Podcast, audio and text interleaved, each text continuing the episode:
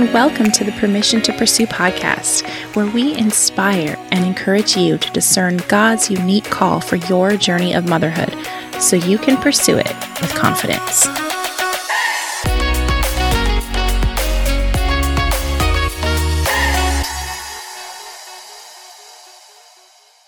Hi, ladies, and welcome to episode one of the podcast. I'm Jeanette Pasqua, your host, and I'm so excited to be here recording the first episode.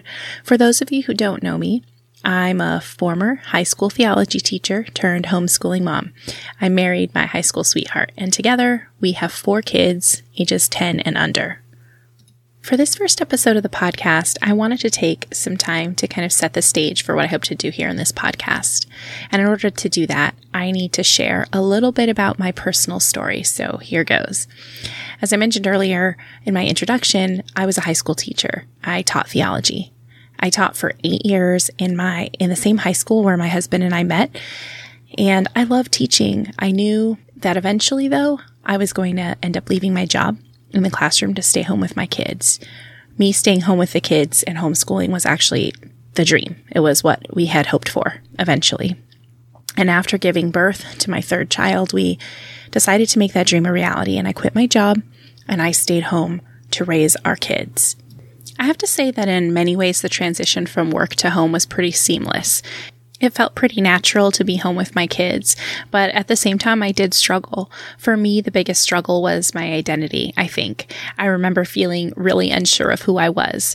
I went from feeling really confident in my work, kind of feeling like I had it all together, to trying to learn the art of homemaking and, um, and I had very little guidance.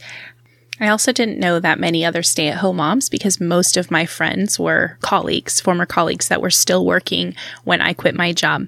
And the friends of mine that were stay at home moms, most of them lived out of state. So I didn't really have community and I felt really, really lonely. Aside from that, I think one of the other biggest challenges that I faced in those first years was feeling like I was being left behind by my peers. I remember seeing so many people I knew achieving these amazing things. They were writing books, earning advanced degrees, you know, going back to school to get their masters, things like that, and getting large promotions. And I was here at home, feeling lost and really forgotten in my motherhood. But truthfully, those feelings didn't last forever. I eventually learned, I grew in confidence. I learned how to cook and clean and manage a home. I found community, thankfully, and I began homeschooling and found even more community. I truly hit my stride in motherhood and I began to feel that same confidence that I had when I was in my teaching career. But even though I had grown in so much confidence and I didn't just know that I was in the right place. I actually started to feel like I was in the right place. I still remember feeling this really quiet ache of desiring something more and then simultaneously feeling guilt for desiring more than this amazing gift that God had given me by allowing me to finally stay home and raise my children. It wasn't until the summer of 2016 when my grandmother was passing that I really started to lean into my role at home. And God was really transforming my heart at that time. I spent a lot of time with her at her bedside in those last couple of weeks of her life, and something really started to shift in me. God was really speaking to my heart about this quiet, hidden life of motherhood, and I felt drawn into that life. And it was a really beautiful and healing time for me. I could literally do an entire episode about what God did in my heart during that summer and how He changed me and how He really revealed to me the beauty of motherhood. But for now, we're just going to leave it at that because that's not the main point of this episode. Okay, so now that you have a little bit of an understanding of my personal background in my journey of motherhood over the last couple of years since I quit my job, I wanted to now give a little bit of an overview of what I see as the current conversation that's happening on what I call the Catholic internet about the topic of motherhood.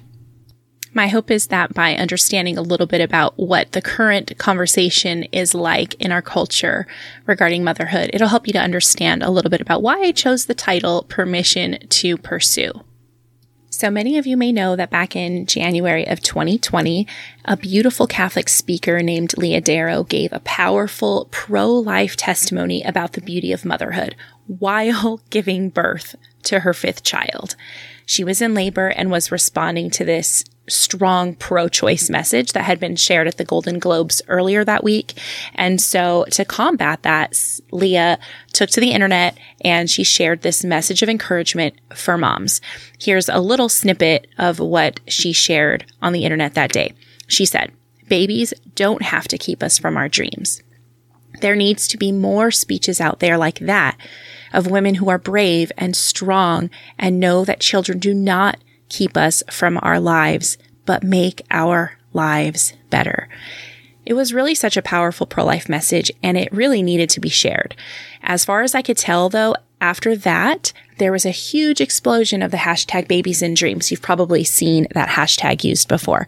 It was beautiful. There was so much encouragement out there and women actually continue to use this hashtag even now when they share about how they are living their dreams while raising their children. Sadly, I've kind of noticed that over the past couple of years since this message was originally shared as a beautiful pro life message, I've noticed that it almost seems like there's now a division starting to creep in amongst Catholic or Christian mothers. And I'm noticing that two camps seem to be emerging. If you don't know what I'm talking about, hear me out and maybe you've seen this too. I have seen that there's the Babies and Dreams camp and what I'll call the Babies Are the Dream camp. I'm going to do my best to kind of summarize what I'm seeing on the internet with regard to these two ideas of motherhood. And I'm not going to do it perfectly, I'm sure, but I'm going to try to represent the ideas that I'm seeing out there as well as I can. Okay, so starting off with the Babies and Dreams camp, this is what I'm seeing being discussed mostly. It's this idea that having babies doesn't have to stop moms from chasing after their dreams. There's a lot of empowerment in that idea that just because you're a mom doesn't mean that you can't write that book or go back to school or run that business or chase whatever dream it is that you have in your heart. Much of the discussion surrounds the idea that having babies and chasing your dreams actually go together. Now, in the Babies Are the Dream mm-hmm. camp, I noticed that there's a lot of encouragement helping mothers recognize the true value of their role as mothers. There's a lot of moms out there, I'm sure, that really are living their dream by having and raising their children. So in this group, there's a lot of discussion about that beauty of the role of motherhood and the beauty of the home and how important that job truly is.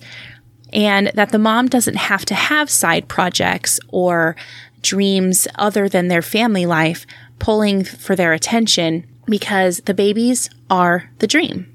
Now, one of the challenges that I'm seeing emerge from this conversation is that for some moms, hearing the hashtag babies and dreams discussion may leave them feeling like they aren't doing or being enough by just being mom.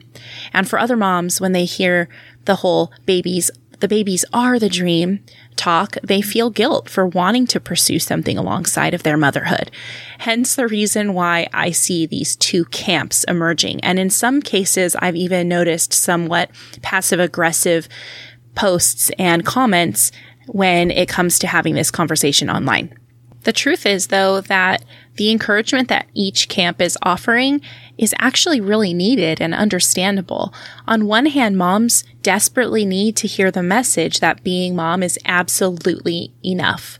There's no need to strive for quote unquote more than mom.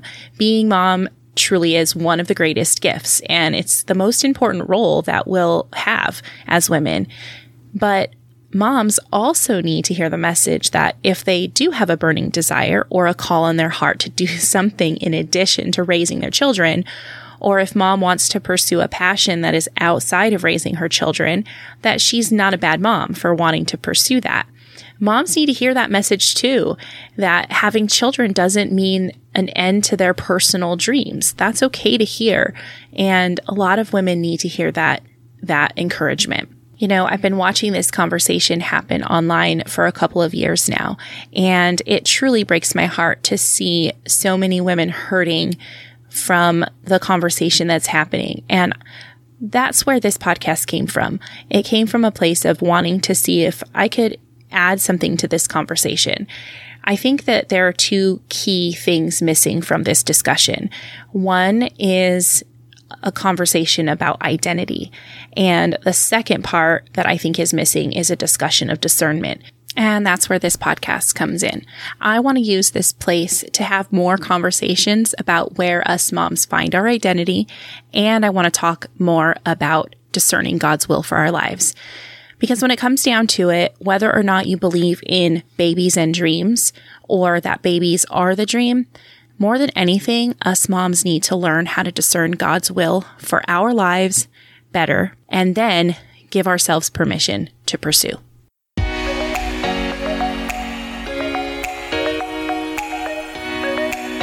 All right, ladies, there it is. Episode one in the books. You got a little bit of the heart behind my podcast and what I hope to do here. I'm so excited to continue to talk about identity as women and how to discern God's unique call for each of us. And I can't wait to share more of the interviews that I have in the wings for you.